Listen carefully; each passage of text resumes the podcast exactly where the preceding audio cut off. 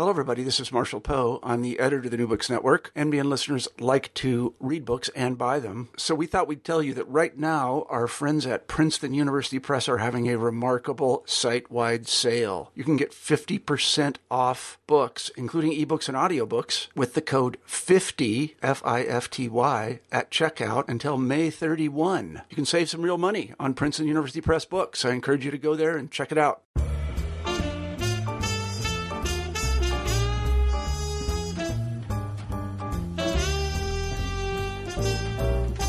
Good day. Welcome to New Books in Music podcast. My name is Stephen Lee Naish, and I'm your host today. Richard Power Sayeed is a writer and documentary filmmaker based in London. His first book, 1997, The Future That Never Happened, which is published by Zed Books, is a brilliant.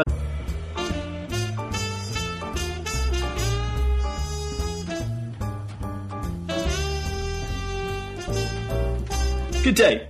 Welcome to New Books in Music podcast. My name is Stephen Lee Naish, and I'm your host today. Richard Power Sayeed is a writer and documentary filmmaker based in London. His first book, 1997, The Future That Never Happened, which is published by Zed Books, is a brilliant dissection of British culture in the late 1990s. The book's scope is broad, from music to art, from media to politics. There is a sense that those living during these times never had it so good, yet somehow we let it all slip away. It's my pleasure to introduce Richard Power Sayeed. Welcome to the podcast, Richard. Hey, thanks very much for having me. Yep, it's my pleasure. So, um, firstly, let's start off with uh, some background on yourself. So, your uh, educational background and your uh, writing career. So, I come from a, a, social scientific background, and you know, part of what this book is about is about kind of taking things like pop music seriously as uh, as something that has a big impact upon our society and really tells us about the kind of culture we live in, but always trying to do that in a way that isn't too dry and you know like uh, main retains a lot of the fun and the the excitement that pop music uh, has in it. Uh, yeah, well, I definitely got that from reading your book. So yeah, that's very nice of you. Um, and then um, yeah, but as a journalist, I've uh, I've mostly uh, made documentaries about and written about current affairs subjects, often very political ones. You know, last few years I've been uh, focusing on Brexit a lot of the time. Um, and so this book was sort of bringing together these um, different sides, you know, uh, wanting to talk about why Britain is how it is now. And, you know, that's not just a kind of parochial national story. It's, uh, it's the reason that Britain is experiencing enormous upheaval now, and you know, Brexit's the most extreme and obvious example of that, but it's by no means the only one. You know, we've got this astonishing rise of Jeremy Corbyn, uh, a socialist, uh, you know, who could very well be um, an enormously popular prime minister very soon. Um, you know, that kind of upheaval in Britain is absolutely the same sort of thing that's happening over in the States with, you know, you've got Bernie Sanders, you've got Donald Trump. We're seeing something very similar happen all across the world. Well, we're definitely going to talk about Brexit a little bit later, but um, I just wanted to uh, ask on, uh, on, the back cover of the book, um, you ask uh, 1997, what do you remember? So 1997 for me was a pretty big year because um, I was uh, 16, turning 17. I was like mega into uh, Britpop. I had my first real kind of adult, uh, yeah, my first kind of real adult experiences. I went on, you know, it was the first time I got served in a pub, first time I went to a club, uh, went to, yeah, went on holiday with my friends and stuff like that. It was just such a great year. But I, I wanted to ask, uh, where were you in 1997 uh, and um, what were you doing that year and what memories do you have of that time? You know what? I was even younger. I was nine years old in 97 and um, which kind of surprises people. They're like, what a strange book to write. But actually, it, it, you know it makes total sense for me because point is, I remember the Spice Girls, I remember Oasis, I remember New Labour coming to power, I remember really remember Princess Diana dying, but I didn't understand any of these things. You know, they were extraordinary key moments in my in my childhood, but I didn't really know what was going on. So writing this book was about kind of going back to these exciting memories, but trying to work out like what did happen. And you know, all the stories that we tell ourselves in our kind of like our national history of our recent past, are those stories that we tell ourselves quite accurate? Or actually, you know, maybe we should be reevaluating our recent past a bit. And, you know, I was talking so much about what the current political upheaval is. What the point is, that's relevant to 97 because looking back at what happened to us over the last couple of decades tell us, tells us how we got to this point. Yeah, well, I would totally agree with that. So, um, so let's just get to uh, to get to your book. So, whilst um, 1997 um, isn't necessarily a music book, you know, this is a music book podcast, but uh, it does contain chapters on the Spice Girls and Britpop. Absolutely. Oh, I mean, you know, the the, music bit of it is the. I mean, it's a massive section of the book, and it's it's a really, really for me, it's one of the really fun bits. Yeah, no, it's huge, and um, you know, I think for me, it acted as the gateway drug into the rest of the book. So, um, if, if if you got uh, if you can spare a few moments on this one uh, to discuss the Spice Girls and your chapter entitled "Girl Power," um, if you could give us a little bit of insight into the impact uh, they had on '90s culture and uh, uh, where you think it went wrong for them. So, I mean, the first thing is the Spice Girls were a we perhaps forget just how huge they were. They were kind of Beatles level world domination, but just for a much, much shorter period than the Beatles. Um, and I mean, I think we can also say, like, maybe the music wasn't quite as good as the as the Fab Four either. But the point is that they were that huge in global pop culture, uh, and I'm particularly interested in the Spice Girls because they really reflect the extraordinary optimism and the kind of liberal, modern optimism of 97, which, you know, maybe is, is most famously embodied by Tony Blair. But the point is, it was happening right beyond politics into the whole of the culture. And the thing about the Spice Girls is they did this extraordinary thing. They were marketed with the slogans of 1970s feminism, of the women's liberation movement. The future is female we're maybe quite used now to uh, radical politics getting co-opted to sell whichever random product is uh, is on the shelves today. But back in the late nineties, this was a, a, really, really kind of kind of a strange thing to do to use uh, an ideology that was so uh, pervasively mocked uh, and and which was so widely seen as being uncool, feminism, to say, actually, no, there's something incredibly like strong and vibrant. To say we can make it cool. To say we can use it to sell stuff. Uh, there's obviously obviously something very cynical going on there, but something very unusual and something very very characteristically 97, trying to bring radical things into the mainstream. And the question is, you know, does that have actually some like a, a small progressive impact on our society, or does it just get completely exploited for the sake of people who've already got a lot of power?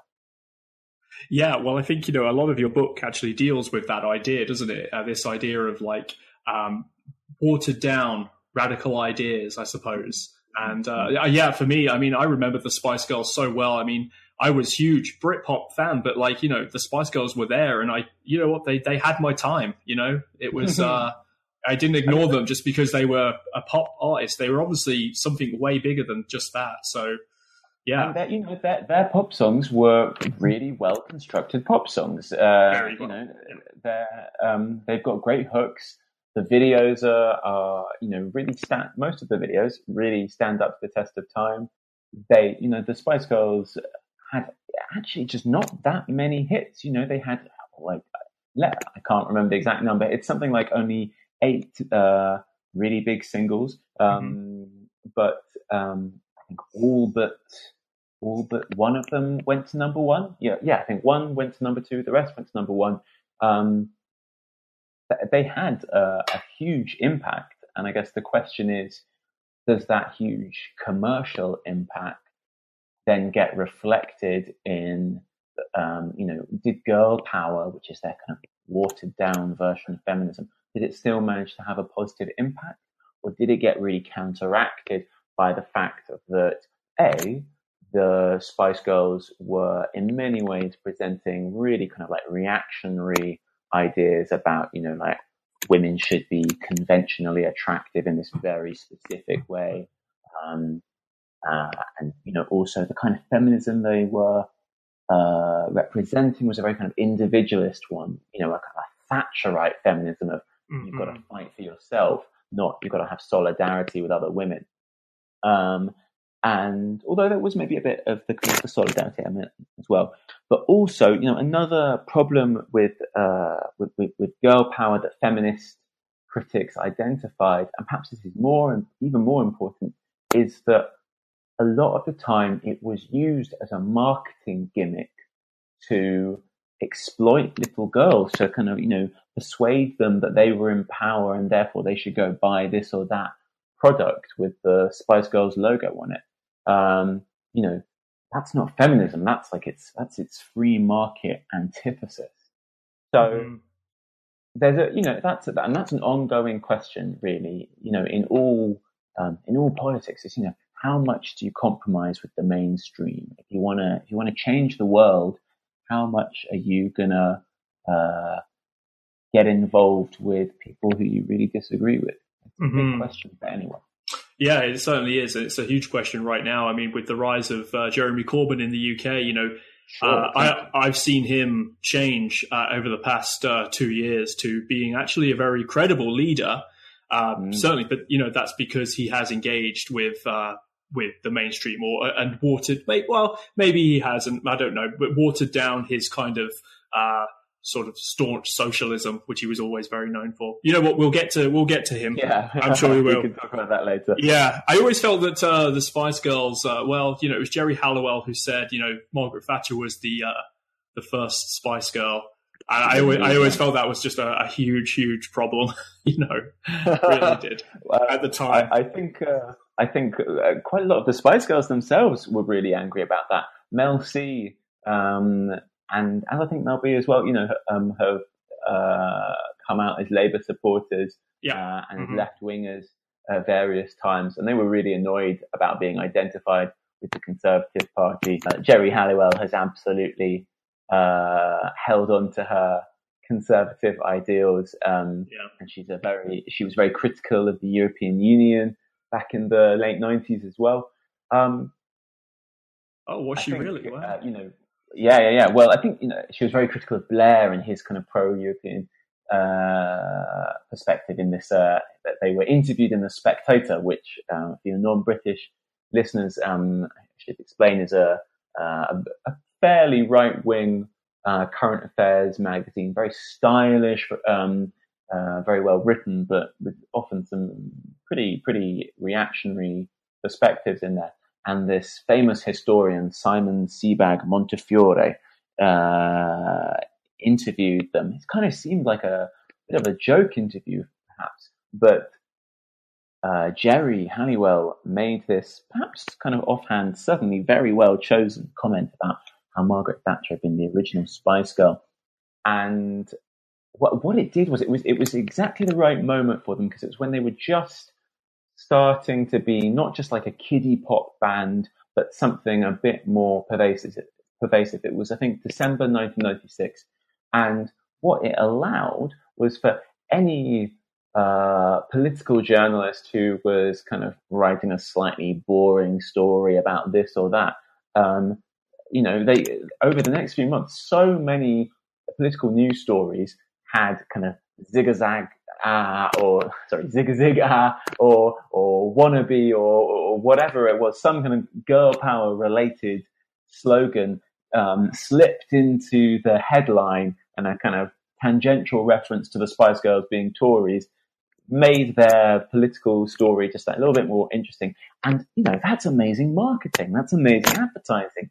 It got the Spice Girls being noticed in a totally different section of the media. And it was a really key part of how the Spice Girls went from being basically a kiddie pop band to being uh, a, a much more kind of like culturally pervasive force, which they were for another 12, 15 months. Mm-hmm.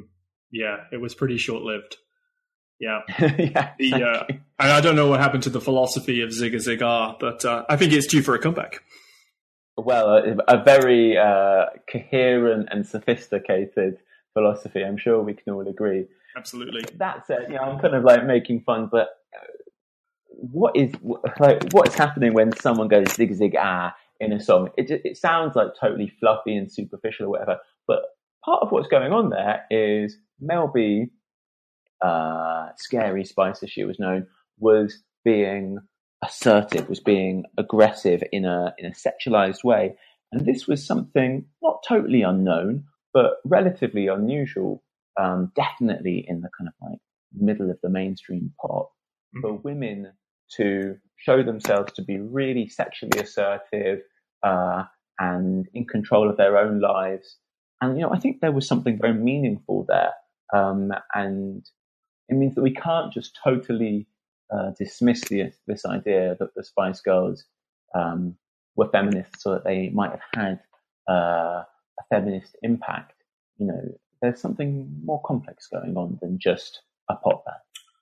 Absolutely. Um, so let's move on to uh, the other chapter that uh, is uh, also about music, which is Oasis. Um, on the cover of the book, uh, you have the very infamous photo of Oasis's Noel Gallagher and the British Prime Minister Tony Blair shaking hands. So this, uh, this for me was uh, uh, arguably the handshake that ended any sense of rebellion or excitement that Oasis had had.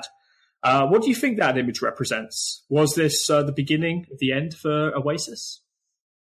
I, I think uh, it, it, was a sign that both Britpop, well, it was a sign that Britpop and especially Oasis had come to this moment where they were both like you know like I was saying about the Spice Girls in that year, culturally pervasive. You know, they were a total kind of orthodoxy, and but in that moment of reaching the very, very center of the mainstream and becoming the thing that everyone was talking about, they also lost the thing that had made them so exciting and what and what, and what was so important about Britpop was that it was it was trying to say something authentic about Britain. It was trying to be an expression of grassroots feeling.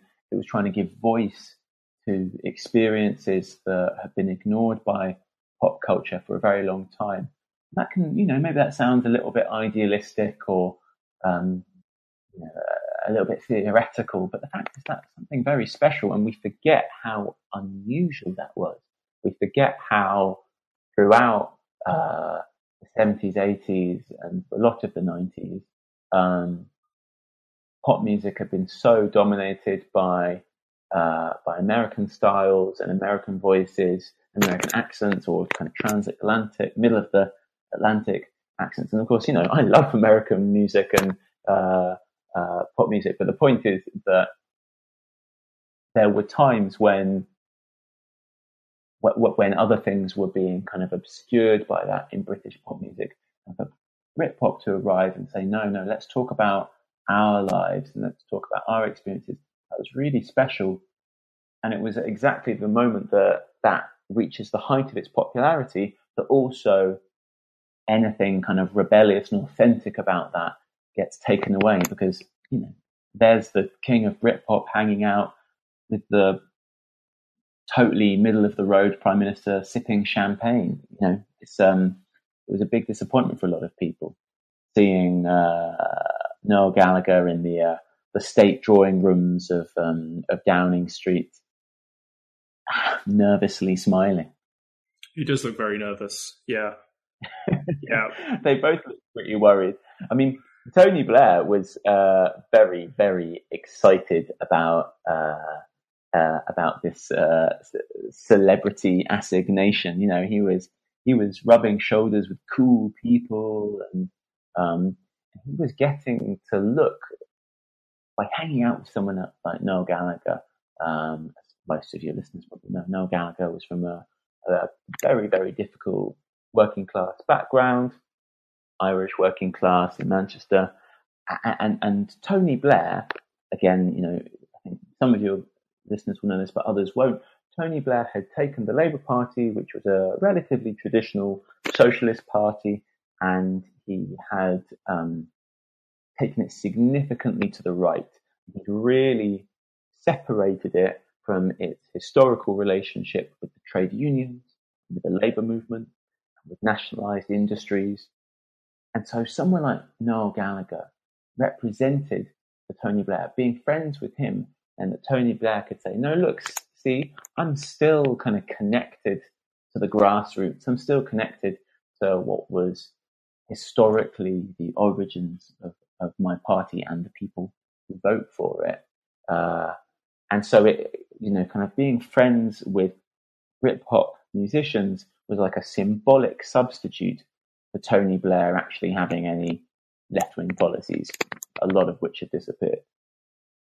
Yeah, I think that's definitely correct. You know, as I mentioned earlier, I was, uh, you know, Oasis were a big band for me because I was dead in the middle there of um, when they released uh, What's the Story Morning Glory. I was maybe 15, 16, and then it was just, they were just so huge. But for some reason, even though I was too young to vote for, uh, for Blair, um, just that image of him in that, in those rooms, uh, you know, where so many decisions were being made and it just I don't know for me it was uh, it was a bad moment for them. And actually you know that kind of leads into another question I suppose because this was also the year that um, Oasis released their record Be Here Now which was arguably the most overhyped record of their career and maybe even of all time by any band.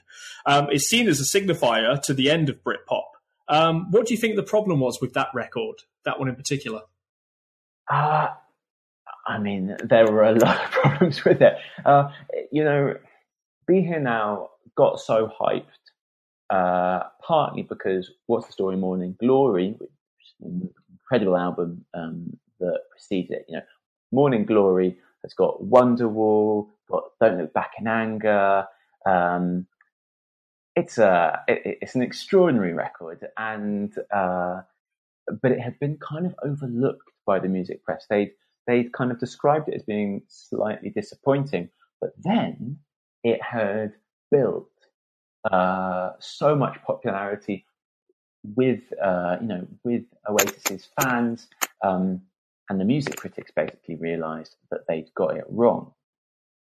So they were primed when Be Here Now was released. They were primed to give it uh, a good review, um, but actually, lots of things had gone really wrong with with uh, with its production. I mean, even writing it, uh, you know, Noel Gallagher was living this incredibly kind of luxurious lifestyle, hanging out on tropical beaches with celebrities. He, you know, arguably was not in the right place socially and culturally. You know, occasionally meeting Tony Blair at an awards ceremony. He wasn't necessarily in the right place to be writing a record that felt as immediate and important as as the LPs that had preceded it. And then when they started actually recording the the album that would the, songs that would eventually make up Be Here Now, um, there were all of these fights that he was having with Liam, which probably didn't help very much.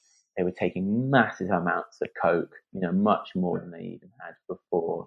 And what they did was the production you know, I'd say to people, go back to Morning Glory and listen to it compared to Be Here Now. And what you'll see is that the production Be Here Now is so much more layered, so much more dense. You've got so many guitars on top of each other, on top of each other, on top of each other.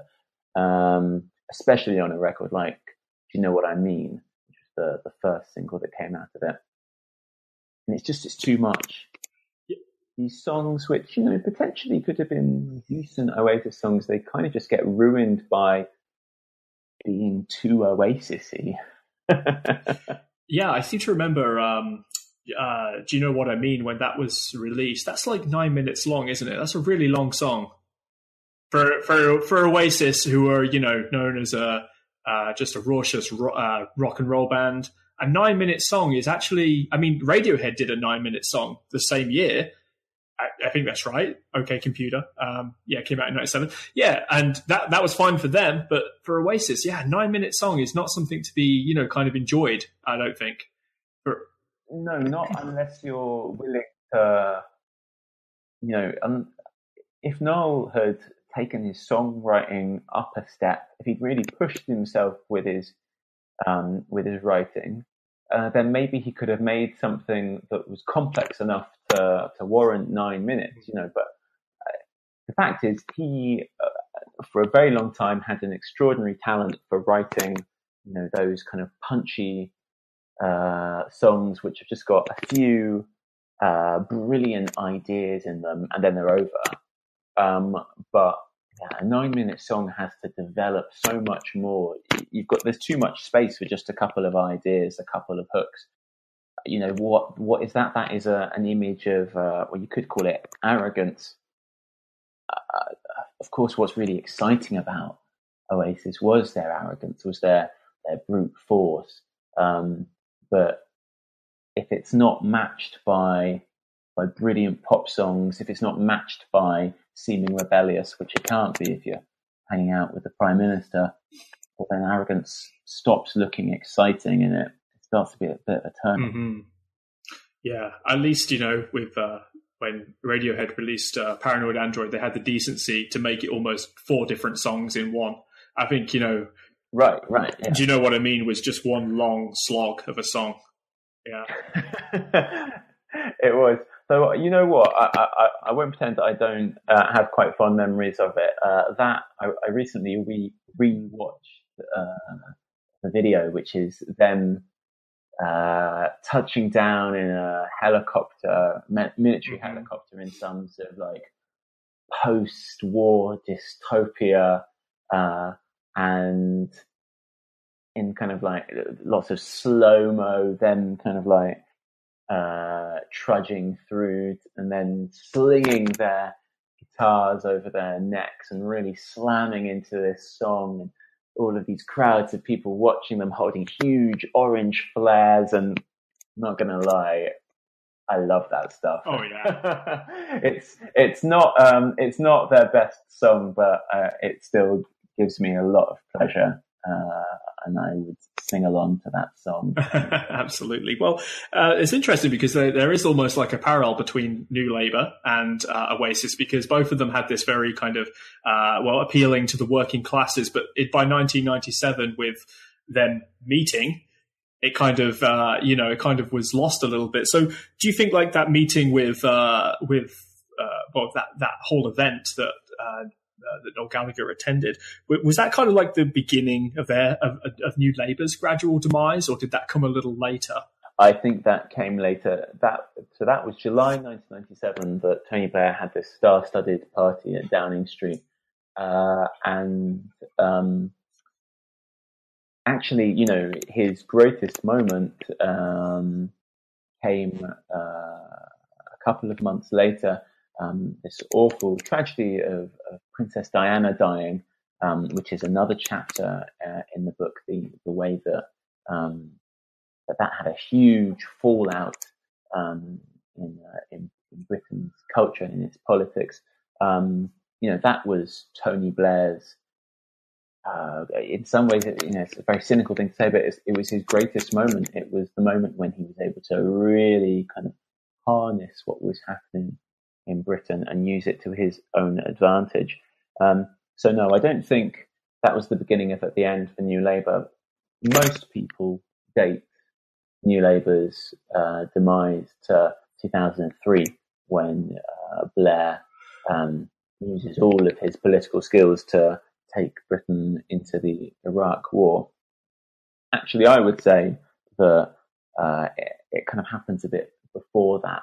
Um, Labour's demise because ultimately, you know, New Labour failed because they were appealing only to actually quite a narrow band of people. They were always very good at triangulating the uh, um, the floating voter, but throughout their different elections that they that they won, uh, voting turnout fell and fell and fell.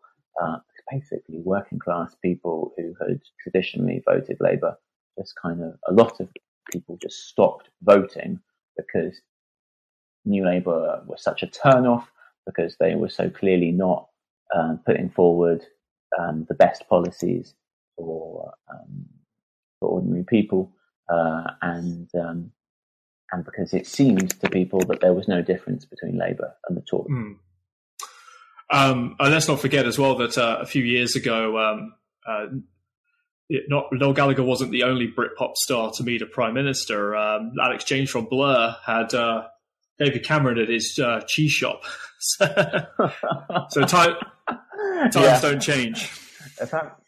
no, times don't change. They're they're uh, they're apparently good friends. That was always a, a really big um, a really big tension um, within Blur because Alex James was always very kind of unpolitical, and then eventually turned out to be mates with David Cameron. Um, uh, whereas other members of Blur were uh, you know, much more uh, much more left wing and much more kind of politically critical. And you know, I think that kind of all the criticisms that you can make of uh, an album, um, you know, the way that he's taken his music um, over uh, since Britpop, um, you know, that's really a sign of someone who keeps pushing himself, who keeps asking questions. And it's true of Graham uh, mm-hmm. As well, of course. You know, but both of them uh, were, you know, they love making pop music. They love making songs that are listenable and people um, want to engage with. But they also really want to innovate and they want to push themselves and change what they do. Um, you know, of course, Damon Albarn has his enormously successful side project Gorillaz. Um, he has Africa Express, which is his very long running series of concerts and, uh, and, and, and, records with artists from around the world, particularly sub-Saharan Africa. Um, he, you know, I saw him last year playing with uh, the Syrian National Orchestra, which is a really extraordinary, very moving moment. You know, yeah, he he pushes himself forward artistically, and I think that reflects someone who's become much more socially and politically. Engaged. Yeah, I would say that he's definitely pushed out of that Britpop bubble now, uh, a long time ago, in fact. Yeah, and also let's not forget as well David Rowntree, who is the uh, drummer for. Uh, did he run as an MP uh, for Labour uh, a couple of years ago? He ran, he ran for the Labour Party actually in the constituency that I was uh, oh, at the time. two cities, so cities of London, Westminster. So uh, yeah, he uh, he ran as the candidate there. Okay, well, let's move on. Um, so let's talk a little about uh, some of the other aspects of the book. So, could you tell us about the chapter on the young British artists who were known as the YBAs? So, who were they, and uh, what did they represent? And again, how did they fail? So, the YBAs were a uh, the, the, YBAs were um, kind of Damien Hirst and Tracey Emin uh, and these uh, very exciting artists of the early 90s to mid 90s to late 90s. Um, they were emerging um, at the end of the 80s, but they only really became huge household names in 97. And what they did with their art was um, they were trying to express some really kind of uh, shocking ideas but in very kind of clear, punchy ways. People might remember um, Damien Hirst's shark in a tank of formaldehyde or Tracey Emin's unmade bed. These were images that, in a second, immediately communicated a, feeling to you. You didn't have to do any uh, um, any kind of like careful critical interpretation. You know, the image of the bed, of the unmade bed, was an image of emotional turmoil. The image of the shark was the image of danger and of death. And this kind of very easily accessible uh, contemporary art, you know, it was supposed to be bringing uh, the experimental avant-garde and the, and a you know population of ordinary people uh, who didn't necessarily have an artistic education together. You know, finally, it's the intellectuals and the masses together fighting the establishment. That's the idea of this kind of art, um, and you know, it fundamentally failed because actually, uh, the Brit artists, the YBAs, were so many of them were so concerned with just kind of shocking people and getting attention and for a lot of them, you know, that was the primary route towards making money. Um, and of course, that's never the way to persuade people to be critical and angry with, except, you know, helps people be angry with them, the British artists themselves. Yeah, um, I feel like some of their their art, um, it, it, passed me by at the time, but uh, you know, it, it, has more in common with uh, marketing and with advertising than actual art. And this um, this chapter um, made me go back and watch. Uh, well, firstly, you you actually you um, you describe Damien Hirst in your book as a commercially viable brand, which I think is absolutely right. But this made me go back and watch uh, a, an interview with him and the comedian Noel Fielding. Uh, they were walking around uh, Damien Hirst's kind of um, retrospective exhibition from a few years ago, I think. And, uh, you know, Hirst's entire body language and his mannerisms uh, and the way he talks about his own art wasn't that as a, of, of an artist. He was almost like a salesman trying to promote his brand, trying to just promote his art, not as art, but as something else. And I just, I, I read that chapter and I was like, I've got to go back and watch this because I just, I've got to see Hirst do this again. And uh, yeah, it's, it's just exactly right. And Noel Fielding there, he's just, uh, you know, Noel Fielding is not a known commodity in North America, but in, in the UK, he's kind of an institution. He's, yeah, you know, he's he's just a, a kind of surreal, ironic. Comedian. Yeah, yeah, and uh, he's just uh, he's buying it, you know, absolutely. So I think uh, there's a lot of uh, yeah, a lot to say about Hirst there being more of a a marketeer as opposed to an artist, but uh, um, yeah, yeah, and he, you know, he tries to kind of use that. Um, you know, he he treats his own obsession with money ironically, you know, uh, one of the uh, later Damien Hirst artworks that some of your listeners uh, may remember is um, it's it's a human skull, uh, which um, has been uh, cast in. Oh dear, am I going to get this right? Cast in platinum. Well, no, no, it's it's the actual skull, isn't it? Which has then um, uh, had covered onto it it's entirely mm-hmm. covered with diamonds. Um, uh, and um, it's uh, it's this image of death and money. And of course, it asks the question of, you know, well, it, it reminds you that you can't take your material wealth with you when you die. So it's an image of the futility of wealth.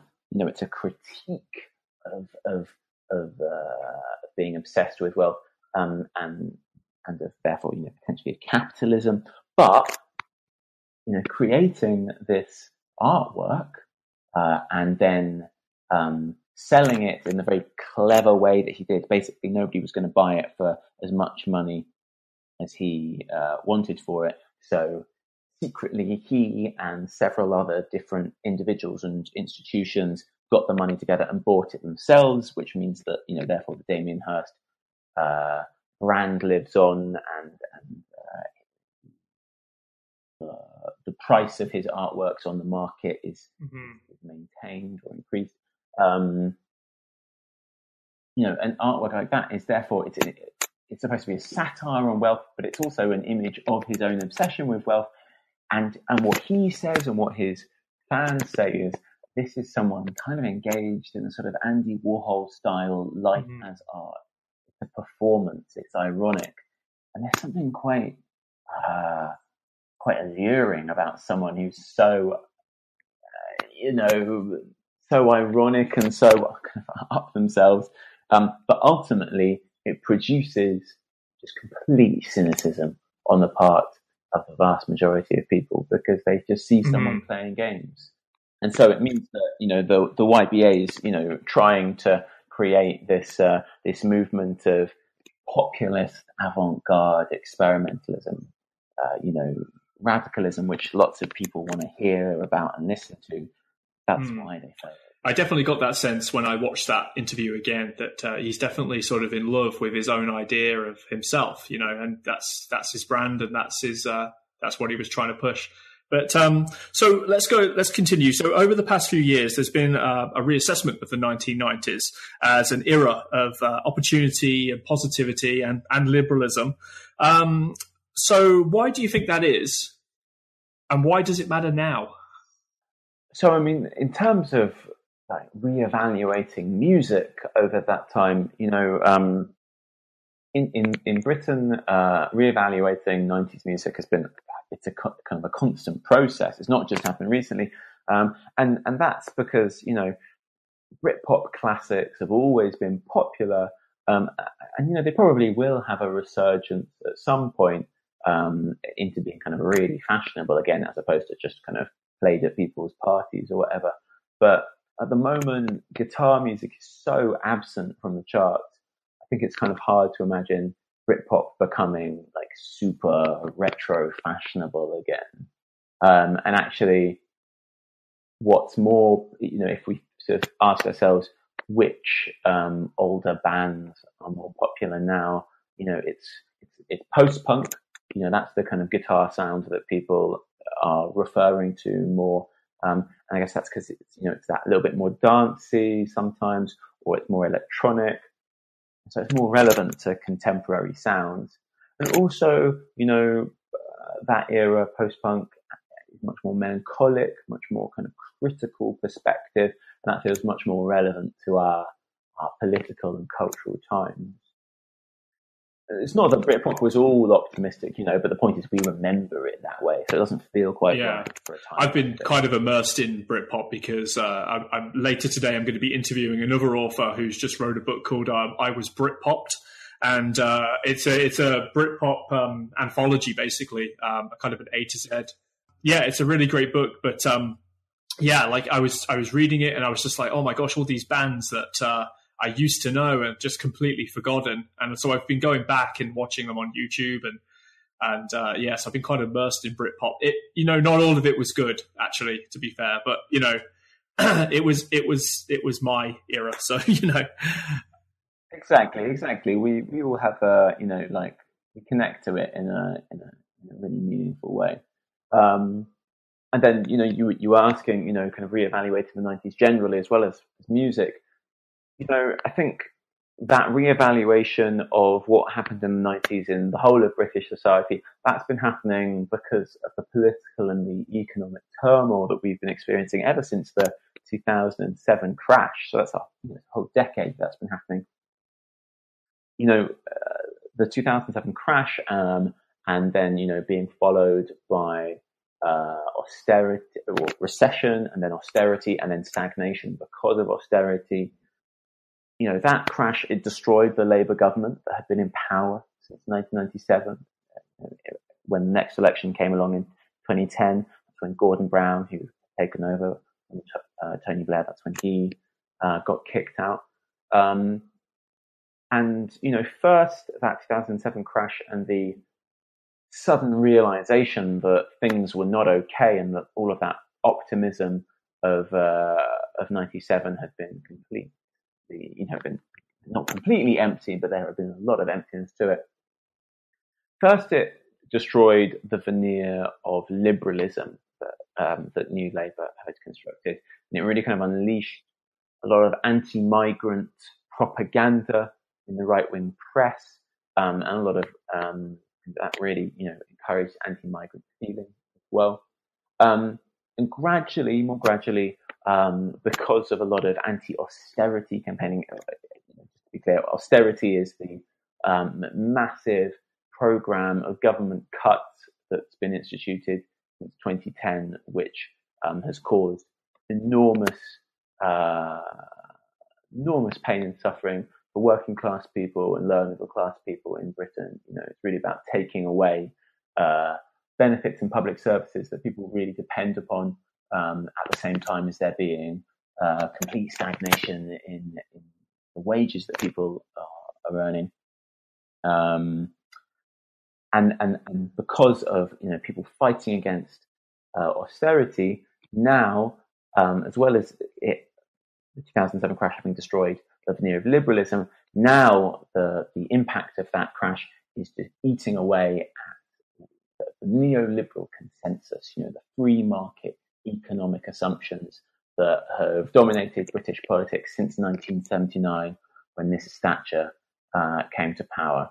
Uh, and so 10 years after the economic crash, we've now got a political centre much more economically socialist, with someone like Jeremy Corbyn being more and more popular, but also much more socially conservative, um, with someone like Nigel Farage mm-hmm. having made inroads. So, um, was there anything from uh, 1997 that you think we got right, or an idea that was uh, that was uh, prominent in 1997 which we discarded for good? You know, I think uh, New Labour. Uh, okay, trying not to make it entirely about New Labour. Uh, you know, whether it's New Labour or the Spice Girls or Britpop, all of these pointed to the idea that actually um, the vision of Britain as a fairer, more welcoming country is actually an enormously attractive one. You know, we're so used to over the last few years thinking of like Britain's on the way out, Britain's closing down, Britain's closed for business, these kinds of things that we hear. And actually, you know, it's only 20 years ago that we were saying um, our country doesn't have to look to the past to think of itself as being a good and great place. That there is something very welcoming in our political, in, in, in our national history. Um, we, you know, haven't got everything wrong, and um, and that we can be a more tolerant and a more cosmopolitan society. Um, that we can be a fairer society where the state um, supports working class people and people who are having a very hard time. Um, that's uh, you know that optimistic and more uh, egalitarian idea of what Britain can be. That's not totally made up. That's something that attracts a lot of people, um, and I think that that can become uh, popular again. But I think what the thing is that it's got to be backed up by real will and real action. I don't think the kind of compromises that um, New Labour represented, all politics involves compromises, uh, but there were too many with New Labour, and you know a lot of people look to the Labour Party still. They look to Jeremy Corbyn, um, very kind of radical vision, and they say maybe there is the optimistic outlook for restructuring in Britain in a way which is much more fair and which gives a lot more freedom to people. Um, and you know, at the same time, again, some of your listeners will know this, some won't. Um, uh, there's been a very kind of exciting thing happening on social media um, with uh, lots of grime artists. Um, grime, who we don't know, is kind of London's answer to hip hop. That's what a writer called Dan Hancox called it. Um, rappers, but with kind of like usually emceeing over kind of very broken beats. Um, so genre that's been going in Britain for a long time, but been really popular in the last few years lots of grime musicians have uh, started really supporting uh, Jeremy Corbyn, you know, kind of like the coolest people in the country um, supporting this, like in some ways, very kind of uh, staid and uh, kind of avuncular guy. Um, and so maybe there we're seeing like uh, in the same way that perhaps Jeremy Corbyn represents uh, a more real version of the optimism that New Labour tried to create. Maybe in the same way, you know, Grime MC supporting him is a bit like Noel Gallagher supporting him, but again, it's people who really do come from extremely marginalised communities and who continue to experience lots of racism supporting Jeremy Corbyn because they see him as a, as a yeah, so that was the uh, grime for Corbyn, wasn't it? The uh, hashtag grime for Corbyn. Yeah, I followed that yeah. when that was happening actually, and uh, yeah, I was pretty uh, I was pretty happy with that. Actually, that was a really good thing. Um, yeah, it was a pretty extraordinary thing. I, I, mean, we've not seen anything like that um, in British politics for a long time. But then, you know, we haven't seen. No, but it also it was happening in the US as well um, with Bernie Sanders, and um, I sorry, I can't remember that okay. there was a, a, a, a hip hop artist uh, who would him and Sanders would just sit down and talk back and forth for just uh, you know like a whole hour. Um, I, I, really I can't remember his name. shouldn't have, I shouldn't have brought it up if I can't remember the name. But anyway, yeah, it, it's a re- they're, just, they're, just, really great. So you know, it was happening with uh, in the US as well, which is uh, not at the same time, a little bit before, but yeah, that was uh, really good. Um, so uh, so let's talk about uh, how 1997 planted the seeds of Brexit. So for those who don't know, Brexit is the UK leaving the European Union um, which we joined in the early 70s. Um, what do you think contributed to the UK leaving the European Union uh, that stems from 20 years ago? So I, I, would say that what happened in 97 was the, you know, partly because New Labour had come to power, but also very much because there was this feeling of optimism that Spice Girls and, and Britpop were very much part of. There was this sense of we can now solve we now have the opportunity to solve some of the kind of fundamental problems in our society, uh, you know, imbalances and inequalities. Um, and, and there was a lot of hope that that was going to happen. Uh, and uh, basically, those problems were not solved. And I think a lot of those problems are the ones that have led to Brexit. Um, you know, there was this feeling of we're going to create a more generous and a more equal society um, uh, in kind of in terms of kind of class and socioeconomic um, inequality. Um, and one of the upshots of that, hopefully, would be the um, migrants and ethnic minority communities wouldn't get scapegoated anymore for problems that they didn't cause. But instead, you know, what happened under New Labour, there definitely was, uh, you know, for instance, an increase in social spending, um, uh, there definitely was um, a massive reduction in the number of people living in poverty, but a lot of the time, what uh, what New Labour did was actually quite superficial. Um, and so, for instance, the industrial communities, um, the mining communities, and the uh, docking communities um, uh, who had been kind of crushed by Margaret Thatcher, those people needed a lot of support um, because they've been so kind of like aggressively attacked for decades by the people in power, and they weren't given that support. And no surprise, you know, those neglected industrial communities are the ones who, um, across Britain, uh, voted in the largest numbers for Brexit, because those are the people who've been fundamentally let down by um, the political and the economic system of this country for decades. And you know what? They were given uh, a choice like, do you want things to continue as they are, or do you want there to be a fundamental change? Um, and okay, Brexit may not actually end up helping those communities very much, I'm afraid. But the point is, it's not very surprising that people who've been let down over and over and over again by successive governments, it's not very surprising that they say, yeah, let's have a really big change. Maybe it will make things better it's you know, and it's not very surprising that Brexit is the way that that gets expressed because a lot of the time, actually, New Labour, especially Tony Blair, um, you know, he really tried to use nationalism uh, to um, to promote his extremely international um, political program. You know, he often would scapegoat asylum seekers um, and you know these people who've come to our country uh, asking for help because um, they're being oppressed in uh, where, uh, the countries that they come from, um, and and then being treated incredibly harshly, being given very very little support, being you know constantly criticised in the media, um, and New Labour absolutely encouraged that in loads of ways, uh, and you know that refusal by New Labour um, to stand up and have solidarity with people like that.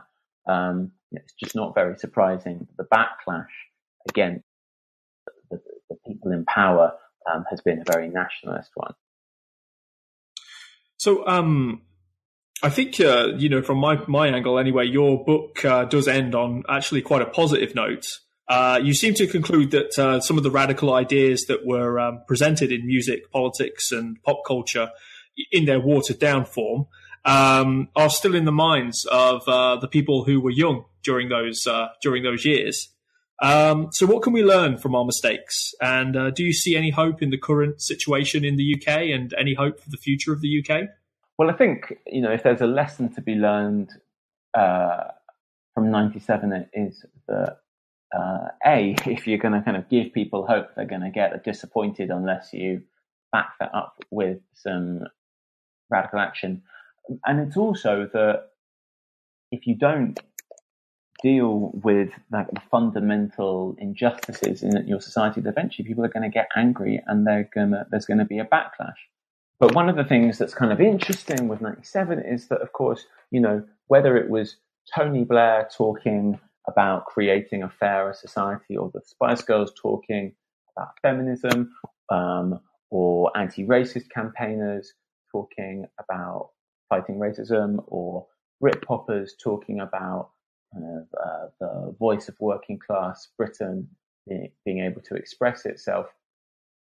These ideas seeped into our culture, and even if they were not acted upon, you know, even if like, we have not got uh, a significantly less sexist society, you know, violence against women, whether it's by their partners um, or by other men, it's still incredibly common. Women are the ones who've been hurt by austerity.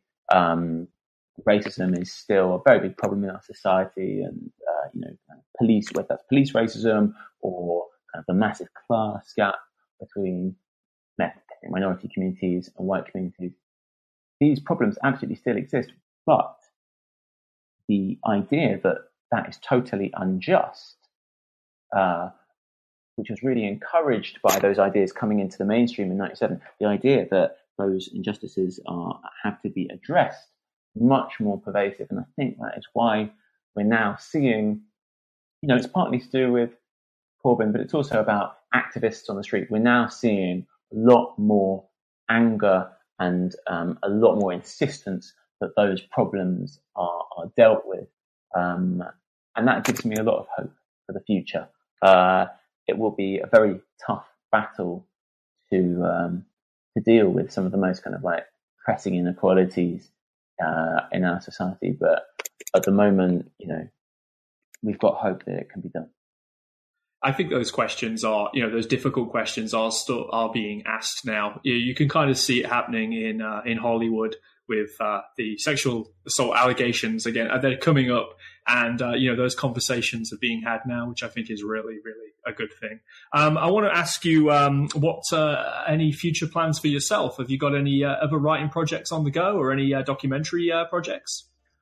Uh I, you know, oh, it's always bad with this stuff. I've got documentary projects I don't think I can talk about in public, but um, I do have an idea. But I do have an idea about. Uh, I, have got a book um, which I'm just starting to develop.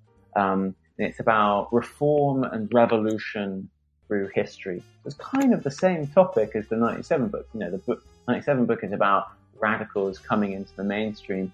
This is about revolution and reform throughout history you know, um, when is the right time to to have a radical struggle and to really fight against the system, and when is the right time to negotiate with people in power? It's all about that question of, you know, what's the most effective and the kind of just way to build a better society. You should also work on that book on Oasis, the late Oasis book as well. Try and justify some of that. I really want to thank you for coming on the uh, podcast today, Richard. It's been a real pleasure speaking with you today. Oh, real pleasure for me. Thank you very much.